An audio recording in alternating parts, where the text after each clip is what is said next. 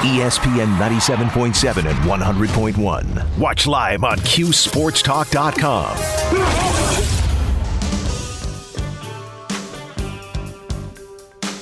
Welcome back to Orange Nation. Strip from Adam Ant. We're rolling through Adam Ant Day. This song always makes me giggle because NC State had 80s night one day at a game, and it was funny to watch basketball players do layup lines to this song. It was com- weird. All right, let's go. They should let me do an 80s night at the Dome. Yeah, Like, just host it. we did that at the the Wildcat. Well, not we. You did it. The only way we could do that, though, is if Syracuse was good, because in the 80s they were good, Steve. They were. Not That's- this is true. Not anymore. Uh, let's bring on our final guest of the show, final guest of the week. If you're uh, watching us on QSportsTalk.com, you see our final guest, good friend of the program, John Ryan. You can follow him on Twitter at John Ryan Sports One. You can also find his work in the Predictive Playbook. Uh, John, always great to talk to you. How are you today?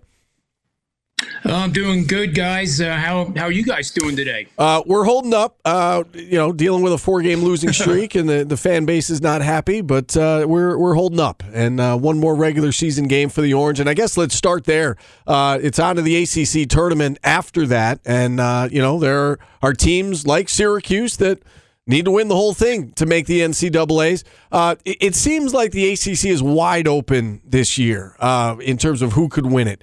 Do you have any favorites that, that you like as uh, as we head to Greensboro next week?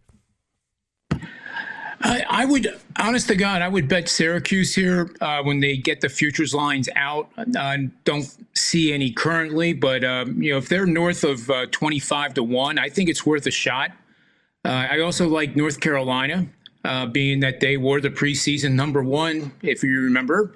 And uh, I think they're a team that you know could definitely win the tournament. There's a, there's a lot of them, like you said. Uh, Wake Forest, you know, coming off that loss, now playing Syracuse tomorrow. Uh, I think Syracuse is going to win that game. By the way, um, I have a couple angles if you want to hear them. Yeah, go for it. Coming off four straight losses, they've failed to cover the spread now by over 70 points in their last five games.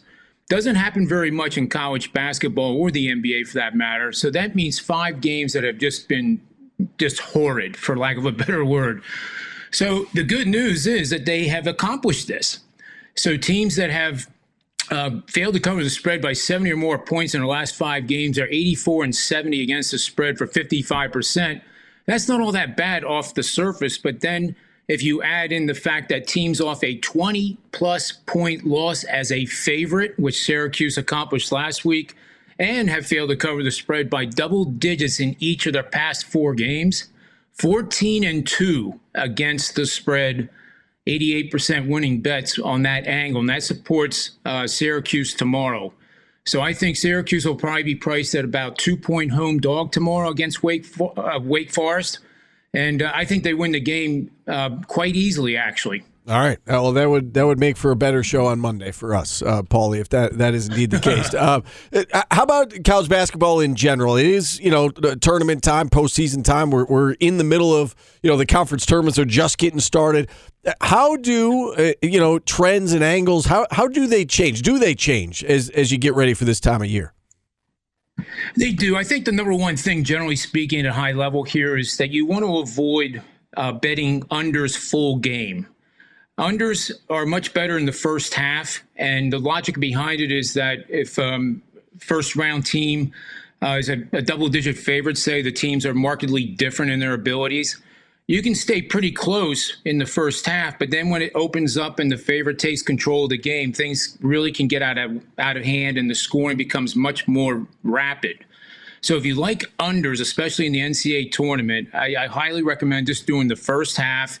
And then you could always add in game now. It, it's a great thing. And then a lot of my bets are going to be no pre flop, and I'm going to just watch it, pick a game. I'm going to watch it, get a feel for the flow. And when, you know, the in game price, for example, would be uh, 10 to 15 points lower than the closing price, that's when you want to bet the over. And then you go to the under bet with the same premise, you know, 10 to 15 points over the closing total then you know put some pizza money on the over and you can create some really good middles Uh, remember, my favorite one was last year. Uh, Rob Veno and I did it together on a live show, and we actually created it was uh, Creighton against um, uh, Butler, I believe it was, and we created a 35 point middle.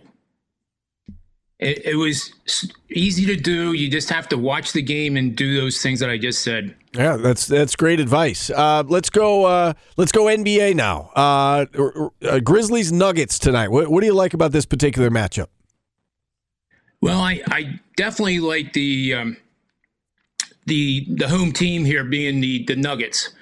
So the Grizz- Grizzlies are, are playing pretty decent ball, but the Nuggets are the number one team in the Western Conference, and I think they're going to be the number one seed at the end of the season. That's not saying too much, but in this situation here, we have uh, betting on home teams in a matchup of winning record teams, and the road team has covered the spread in each of the last three games that they were priced as the favorite.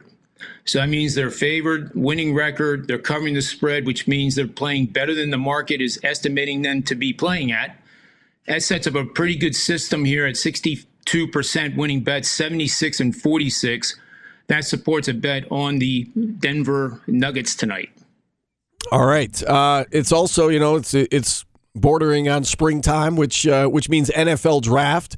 Uh, uh, oh, I'm sorry. I, let me move on to NBA futures. Uh, since we're talking NBA, we'll get back to the draft in a moment. But when you're looking at you know NBA championship, are there any teams you like right now to get in on? Uh, you know, at the moment, Suns obviously just added uh, Kevin Durant. Uh, you know, wh- what do you like in the futures market as it pertains to the NBA?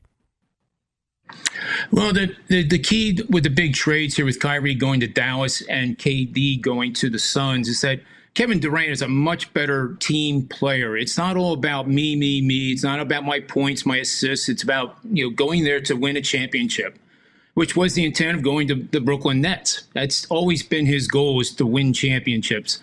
So the fact that they played as well as they did in that first game, uh, Durant had 23 points and uh, really distributed the ball well. I think that team actually could be a little bit undervalued, even though they're at you know the level they're at now, seven to one. Uh, so if you like them, I think you'd probably want to bet them now because they're only going to get better. The chemistry problem with Dallas obviously wasn't there last night with uh, both uh, Kyrie and uh, Luka's scoring 40 points and breaking the, the franchise record in three pointers by the team with 17. Um, they played well last night. Let's see if they can put together a string of games. And then maybe if they do, I'd be I'd be interested to back them to win the Western Conference. But the one I really like, guys, is the Philadelphia 76ers. When Embiid is not in the game, this year when he's not playing. They're 10 and 4 straight up. So they're one of the few teams that can actually lose their superstar and still be competitive and win games. So, you know, with that said, I think that team is really coming together, and I just don't see them uh, losing. You know, in the, in the playoffs, maybe in the finals, but I do think they win the Eastern Conference.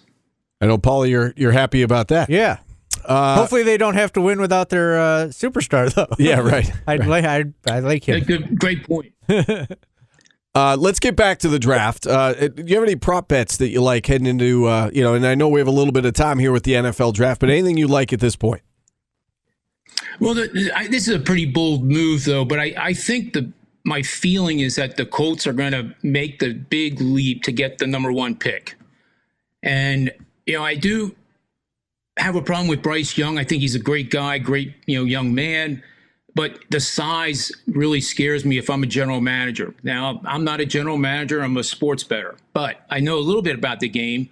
And at 5'10 and a half and 190 pounds, it worries me that he's going to be able to take the wear and tear of, of the NFL season, let alone like maybe six or seven games of an NFL season before getting hurt.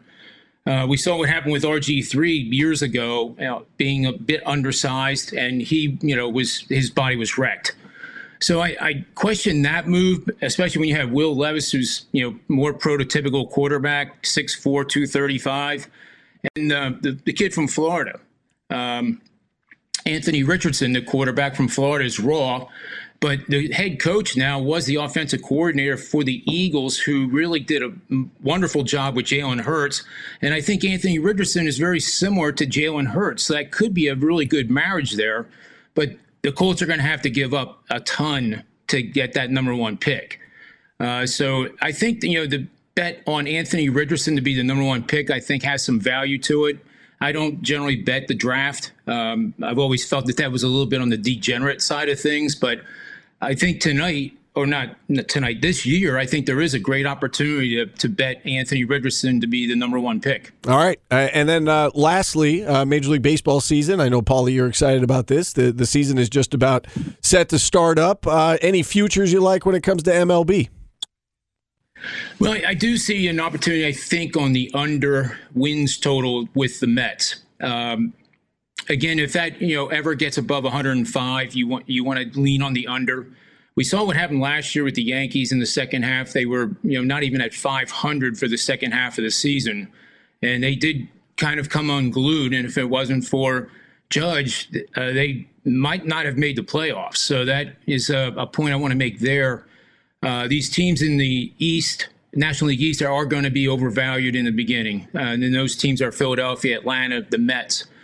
So you want to see the first month at least how they play and stay away from betting on them. Uh, maybe pick spots to to go against them and take the value. But the team that I really do like, despite what I just said, is the Philadelphia Phillies because of the chemistry, because Harper comes back in June from the surgery, and they just have that mojo that we saw last year, and they're all back together, and they're even better than they were last year.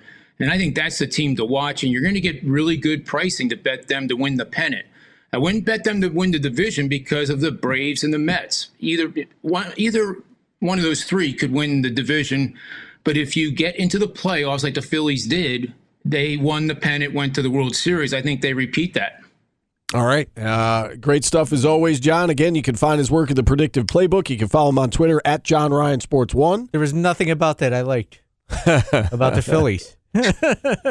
He's, he's a Padres fan, John, as you know. He's a Padres fan. So you know, they're gonna. I mean, the Padres are going to be there too. I mean, obviously they're going to be there, um, and hopefully they, you know, get the uh, Tatis situation ironed out and get him on the right page, and they're they could be uh, a team that wins the West, no doubt. Tatis hit a whole, a grand slam in his first spring training at bat yesterday. You're excited about yes, that? Yes, yeah. He's gonna he's gonna he's gonna go nuts this year. I think so too. I think so too. All right, John. I, uh, I agree. great stuff as always. Enjoy the weekend. We'll do it again next week. You got it. Have a good weekend, guys. Thanks. All right. Uh, and with that, we'll hit our final timeout. We'll wrap up the show, wrap up the week right after this on ESPN Radio.